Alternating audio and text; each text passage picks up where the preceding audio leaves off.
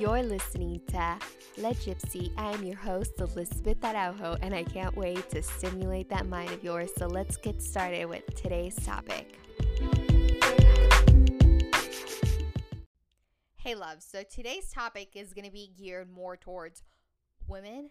So, unless you're a male who's interested in learning about endometriosis, menstrual cycles, and just the female body in itself, probably pass on this episode because I'm going to get pretty deep and personal about a lot of things. So, thank you for listening, or thank you for walking away from this episode, whichever one is your jam. But endometriosis, guys, wow. Is this a topic that this is just the peak of my research into it because I do want to eventually come up with some type of cure, some type of alternative care that could help thousands of women potentially. So let's start with my story of my 27 years of life and half of that basically being me suffering from endometriosis. So, menses. Got my first menses probably around fifth or sixth grade, and it seemed normal.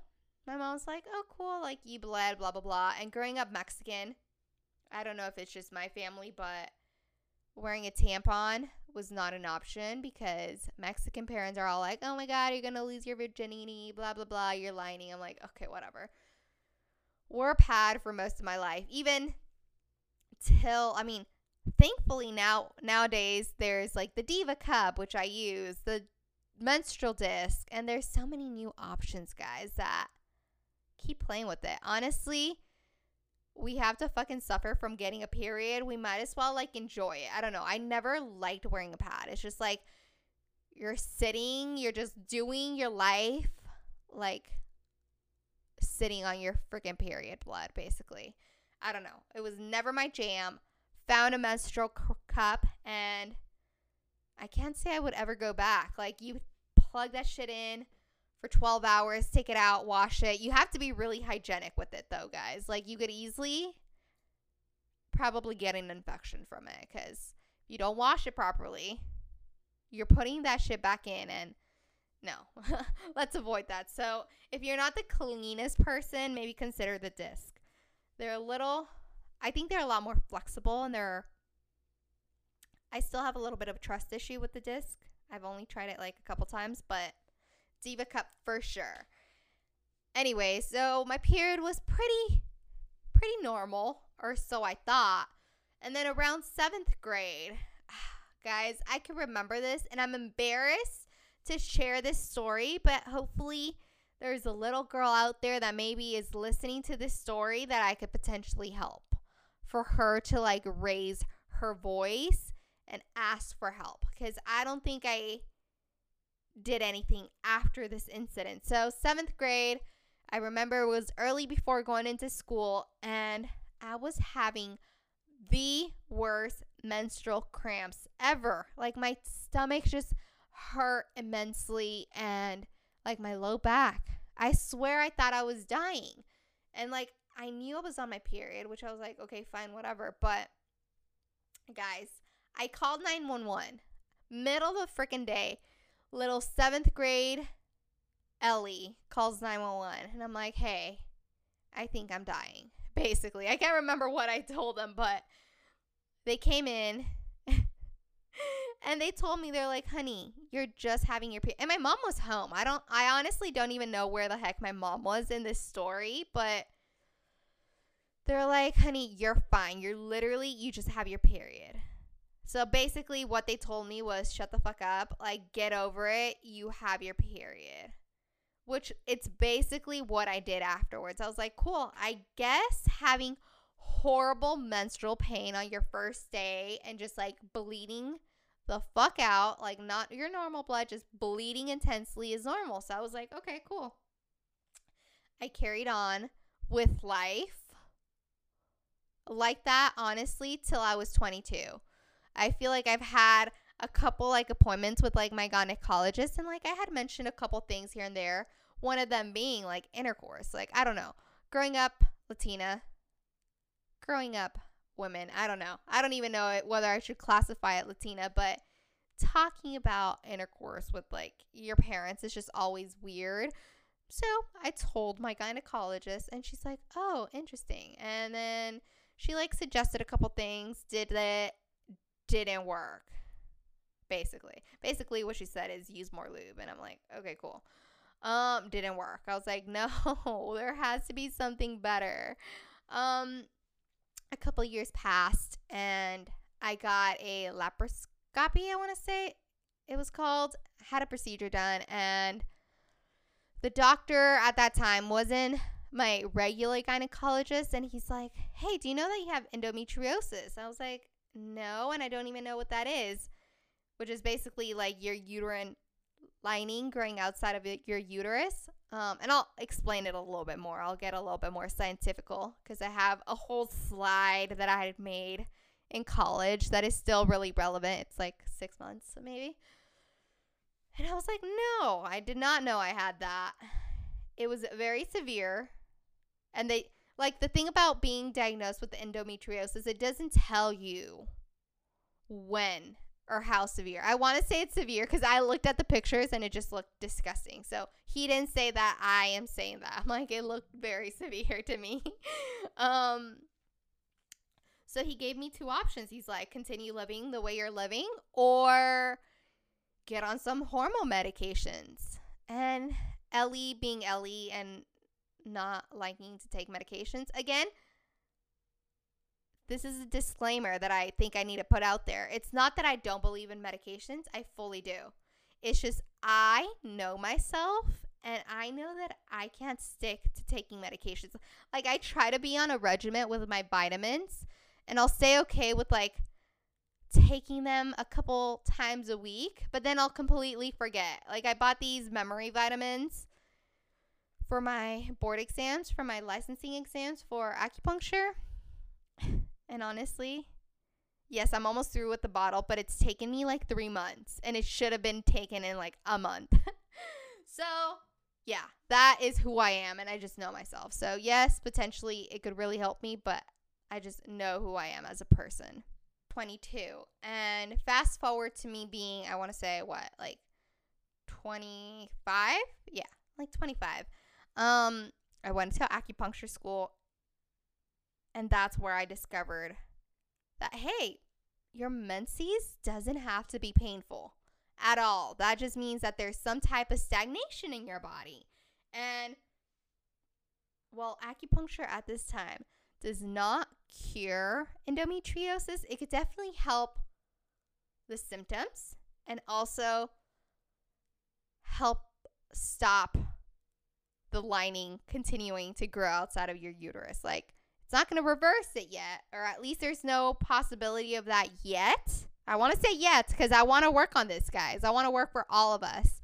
But it could definitely help from endometriosis getting worse.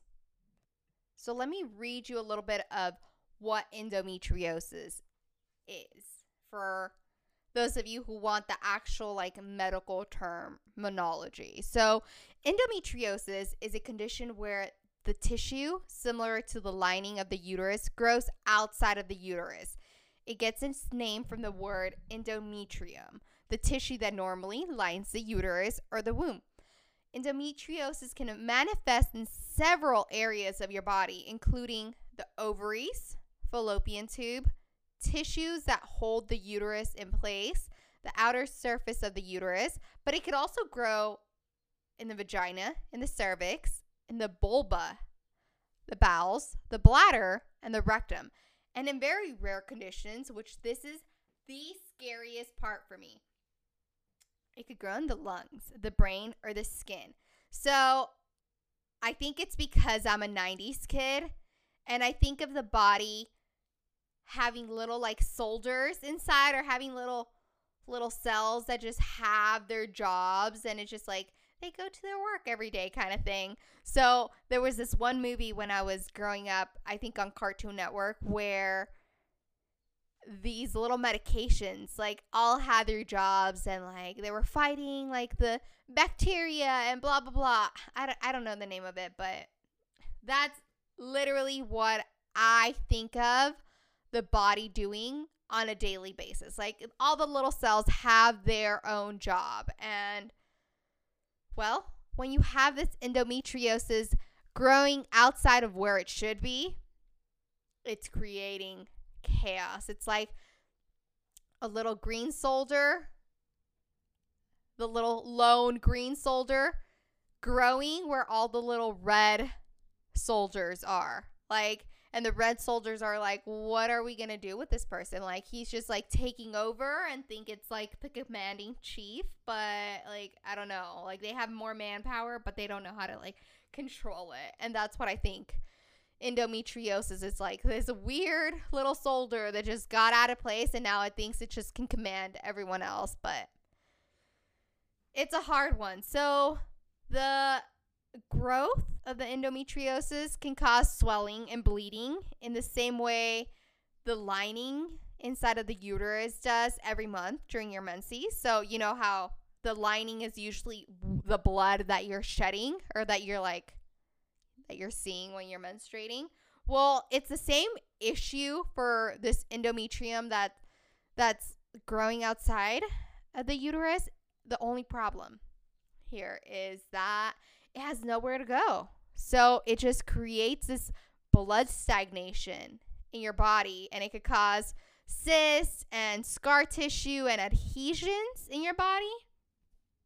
Um, causing the pelvic plane because it just doesn't like it just keeps growing and growing like it's trying to shed it's like an onion but instead of like peeling an onion you're like creating way more layers to the onion and the three major forms of endometriosis i'm going to totally butcher the names of these but they're found in the pelvic region and it's in the ovarian peritoneal and infiltrating endometriotic lesions so they could come as white, red, or black lesions. I saw them in my little like laparoscopy exam, and wow, is it scary? Like, if you want to look at disgusting images, go look at endometriotic lesions, and ugh, not cute.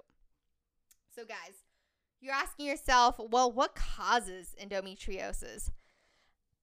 I'm very mad and sad to say that we still haven't come up with a conclusion of what the fuck causes endometriosis.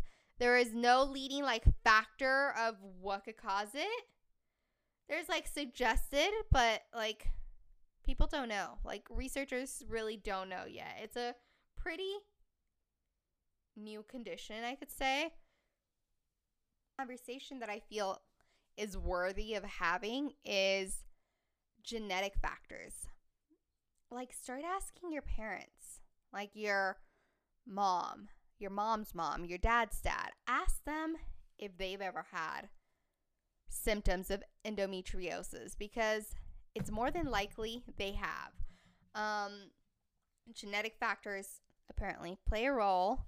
Immune system problems, which the immune system failing to find and destroy the endometrial tissue growing outside the uterus. Immune system disorders and certain cancers are common with women with endometriosis. So, this goes back to my little soldier story. I feel like your immune system is the red soldier, and then that purple soldier just like came out of left field, and the red soldiers are just like, what are we gonna do?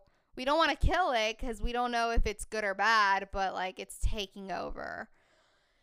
And back to the cancer thing. Yes. Um for the past like think 3 years I've had to had a pap smear on a yearly basis because I've had abnormal pap smears which means I could potentially have cancer. So then I've had a pelvic exam and there's another specific name and I can't think of it, but basically I'm under watch because I could develop cancer.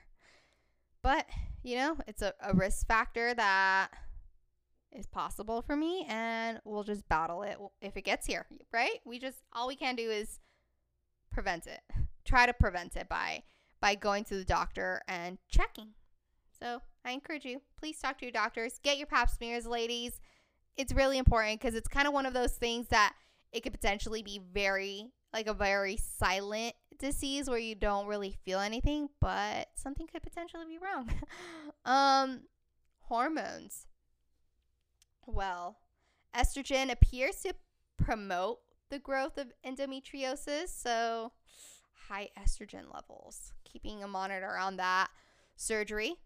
I can imagine how, like, maybe during a C section, I don't know, that's the only thing I could imagine. Um, the endometrial tissue could be picked up and moved by mistake. That could be a possibility. I don't know what other type of surgery you could have, but yeah, that's one of them. Um, environmental toxins such as dioxin, dioxin, yeah, and PCBs. So foods are the primary source of the dioxin exposure. Ladies, if you could take one piece of advice from me, it's definitely buying organic vegetables. Not only for like endometrial issues, but immune issues. Like, I don't know, does it ever make you wonder how?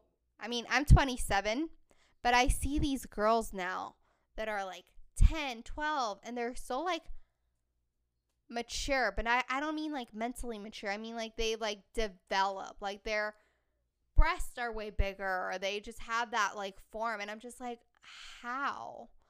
Like, is it just because it's a different decade and like they're just like totally different? Or is it because our foods, like the hormones that are going into these cows that the girls are drinking, like, is that causing some type of issue? Again, these are all speculations of mine, so please don't take them to heart, but something to possibly look into. So, if you've gotten this far, you're wondering, well, Ellie, okay, cool. I know what the heck endometriosis is, but what are the symptoms? What the hell is an abnormal period for you? So, for symptoms of endometriosis, pain can vary from women to women. I had a classmate who had endometriosis, and our symptoms were completely different. But mine was, or the ones that I have listed in my little research is menstrual cramps, which can worse over time, can get worse over time. Um, chronic low back pain and pelvis pain, pain during or after intercourse, mm-hmm. intestinal pain, painful bowel movements or when urinating during menses and blood in the stool or urine. So, here is where I want to yeah, like put this piece of information. I'm like TMI, but I've been severely constipated most of my life. Like with diet, I've been able to manage it, but it makes me wonder like is the endometriosis growing close to my like bowel that that's why I get constipated because it's not like I don't it's more like painful poops. Not that I don't poop enough, it's more like it's just painful. So, could be, could be um bleeding or spotting between cycles. Infertility, which ladies, I am so sorry to say this for those of you who actually want to have kids, like getting pregnant while having endometriosis can be difficult. But actually, on the like flip side, I've heard from certain instructors of mine that endometriosis could I don't know if it, they said cure or like treated. I just know it gets a little bit better after you have a child. That's something to consider, but I don't know. Maybe getting pregnant is really hard and I don't know how you get to that point, you know? Um digestive issues such as during your menses, such as diarrhea, constipation, bloating, and nausea. And women suffering from endometriosis can also suffer from allergies, chemical sensitivities, frequent yeast infections, immune disorders such as eczema, and certain autoimmune conditions. Which I don't know too many females in my life that have endometriosis, but I know this one friend of mine has chemical sensitivities and eczema. I have allergies. I've had like eczema. So I don't know. It, it possibly I don't know what causes what, right? Like, does the allergies cause endometriosis or does the endometriosis cause allergies? And, like, at what point in your childhood or like in your formation within your mom's body are you getting all these conditions? Because I don't know what came first. Like, I've had allergies all my life, but I've also had endometriosis, but I don't know when it started. Like, did it start back then in seventh grade? Or like the first day I got my period, or was it just a couple years before I got diagnosed in 2022? I mean, 2022, when I was 22. But With that being said, if you're someone that is suffering from menstrual pains, I would highly encourage you to start a journal. Start a journal, and I want you to write down the severity of the pain, when the pain occurs, the duration of the pain. Is there any changes that are worsening to the pain? Like, is it better with hot or cold?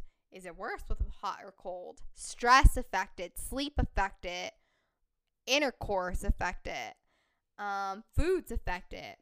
That one's really important. I want you to track does dairy products affected, gluten, processed foods, sugars. Personally, for me, yes to all of them. Those make my period way worse. And does the pain restrict your normal activities? Like for me, the first day, I feel like I need to be at home laying down. Clearly, doesn't always work that way.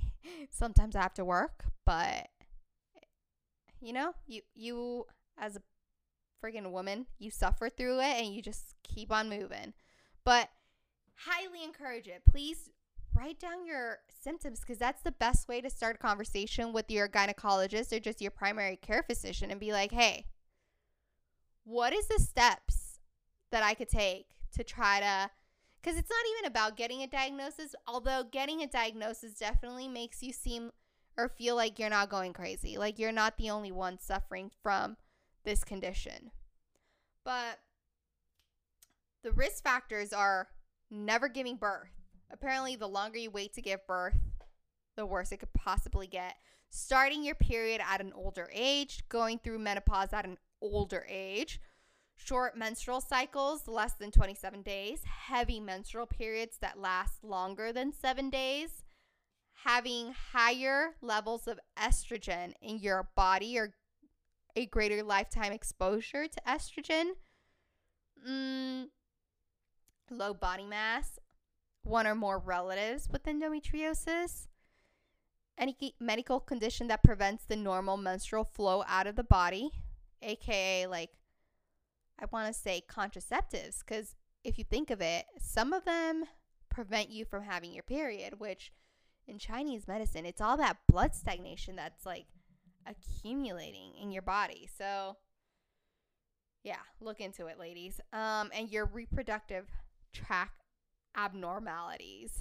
Mm, so you're asking, how the heck am I going to get diagnosed with this? Well, you're going to have a conversation with your doctor and you're going to tell them all the quote unquote weird symptoms that you're having. Because I felt like it was weird. I felt like, hey, I don't, that one experience with 911 just made me feel like, well, I guess this is normal, but I still feel weird talking about it, right?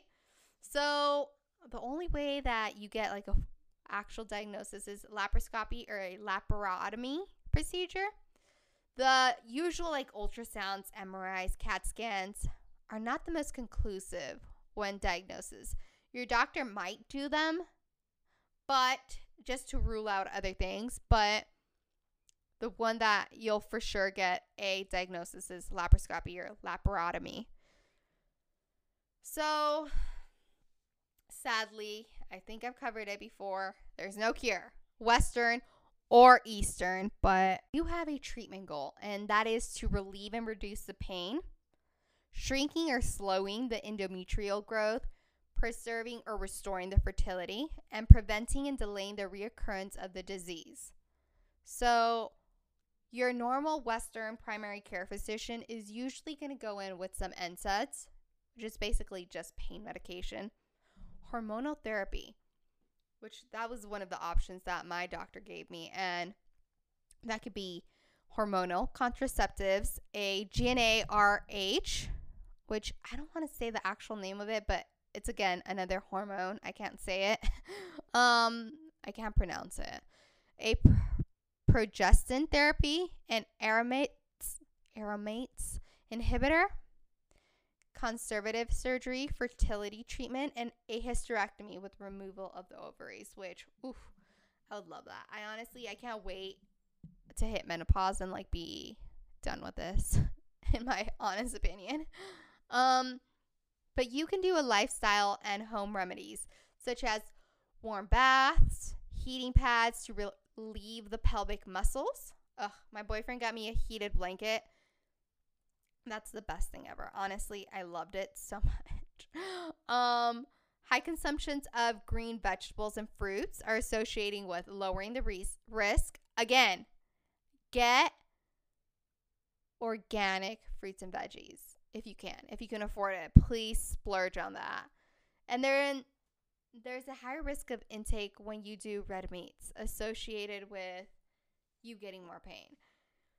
Light exercise to release endorphins and the potential of lowering estrogen in the hopes of reducing the symptom. Turmeric, because obviously it's an anti inflammatory. Rest, especially when you're menstruating. I feel like this is something I need to constantly remind myself because I don't want to be lazy. And I'm like, cool, this is trying to stop me, but I want to keep going. And then acids also really help you. So, again, if you're good at taking supplements, that would be one of them. um, or you could also get it through your food. So, let's talk about the disadvantage and advantages of the different type of treatments the Western world has. And so, there's my route that I took, which is doing nothing, no treatment. No it has the benefits of no side effects of drugs and no risk of surgery. The disadvantage, symptoms continue and they could potentially get worse. Simple pain relievers such as ibuprofen. Benefit, you could get it easily. Side effects are not the most common, but disadvantage often not effective, and ibuprofen could have some health risks. And then there's progesterone like medications. Benefits it reduces the pain, regulates in, um, irregular or no periods, stop endometriosis growth in most cases, and some are contraceptives. Disadvantages though side effects, possible weight gain. No one wants to freaking get fat.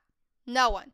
Moodiness, acne, increased hair, ugh, I could not. I got laser hair removal because of that. And I'm like, I can't even imagine getting on a medication and freaking getting hairy again. Like, no, thank you. Cramps and breast tenderness symptoms may recur when the treatment is stopped. May not fix the pain at all. Does improve fertility. Shouldn't get pregnant while on the drug and not a contraceptive. And then there is menopause causing medication, which Again, advantage no period, reduced pain, stops endometriosis growth in most cases.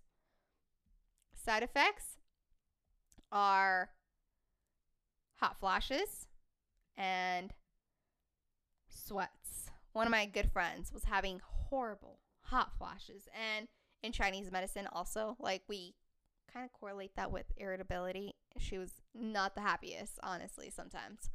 And bone thinning if used for more than six months. Symptoms may occur again when the treatment is stopped. Shouldn't get pregnant while on the drug, not a contraceptives, and potentially may not fix the pain at all. The combine of contraceptive pills benefit contraceptive, reduce pain, and can be taken to reduce or stop the period. Side effects nausea, weight gain, shouldn't get pregnant while on it, and small risk of clots in legs or lungs. Oh my God, guys. Ladies, ladies, ladies, ladies. If you're taking contraceptives, please talk about family risk factors because the potential of you actually getting a blood clot and it going horribly wrong is kind of high. higher than I would want it to be. And I just want you to be informed. Please have an op- open conversation with your doctor. Tell them about your mom, about your mom, about your grandma, about your sister having certain conditions because it actually matters for contraceptive. So laparoscopy benefit um it's a definite diagnosis, a long-term cure in up to 70% of women. No need to use medications long term. The disadvantage is not all endometriosis can be treated this way. Risk factors associated with surgery may not cure the pain. Recurrent endometriosis in 30% of women. Yeah, no, no, thank you. And then hysterectomy. Achieve long term cure in over 90% of women. No need to use medication. No more periods. Yay! Like, honestly, this is the one that I always look back to. Don't think I'll get it, but it sounds really attractive. The risk factors, though risk are greater for the surgery, um, removes fertility. Some women grieve for the uterus loss, which I'm like, no, bitch, to get this uterus out of me, in my opinion, but whatever. Um, may need HRT if ovaries removed and may not cure the pain, which sucks. Imagine getting everything removed. We have Chinese medicine. So, in Chinese medicine, we classify endometriosis in three patterns, and it is qi stagnation with blood stagnation, yang deficiency with blood stagnation, or qi sinking with blood stagnation. So again, currently can't cure it, but we could definitely treat a majority of the symptoms. So with that being said, the acupuncture treatment and the like herbal treatment that we do for our endometriosis patients has shown an improvement in the levels of the serum CA125 and PGE2 and the PG2 alpha were lowered while the serum beta EP levels were higher than before in most endometriosis patients. So, hey, I can't wait till a day when we can merge Western medicine and Eastern medicine together and see how this medicine of Chinese medicine is actually working in the body. Because right now it's still in a stage where it's very like, ooh, like people just think it's witchcraft, basically, in my opinion. But no, it fucking works. We're doing shit to the body and we're helping our patients. I want to tell you a little story about it's not endometriosis related, but on my first year of treating patients in my acupuncture school, I was paired up with a senior and we were treating a patient that had been suffering from no periods. I think it was for a year or two. She had no periods and she had just gotten married. She really wanted to conceive, but they were having issues. She couldn't get pregnant.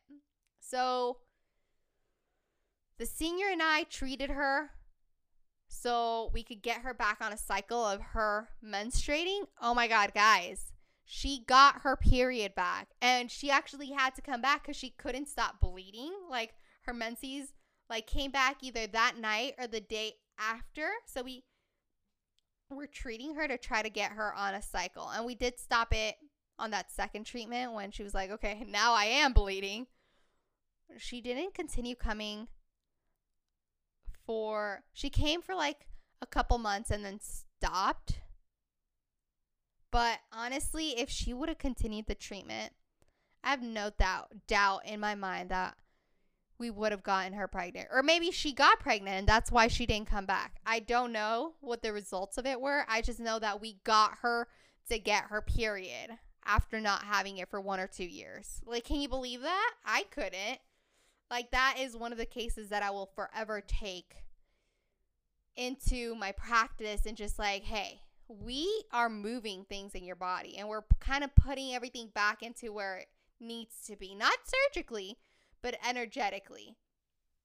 So, ladies, if you get anything out of this podcast, I just want you to be confident about talking about your menses with your mom, with your grandma, with your sister, but most importantly, with whoever your doctor is. So if you're suffering from these conditions, you could potentially find a relief. And guys, keep your fingers crossed that I can stay in line with my goal of potentially finding a cure in the hopeful near future, not only for myself, because I do not want to deal with this for all my life, but also for all you ladies that I know are out there and silently suffering and not even knowing that you have this condition. Make it a normality. Let's start talking about endometriosis. If you have endometriosis and want to share your experience on this podcast, please comment or interact with it, and I will try to talk to you and send you resources if you need it. Thank you so, so much for listening.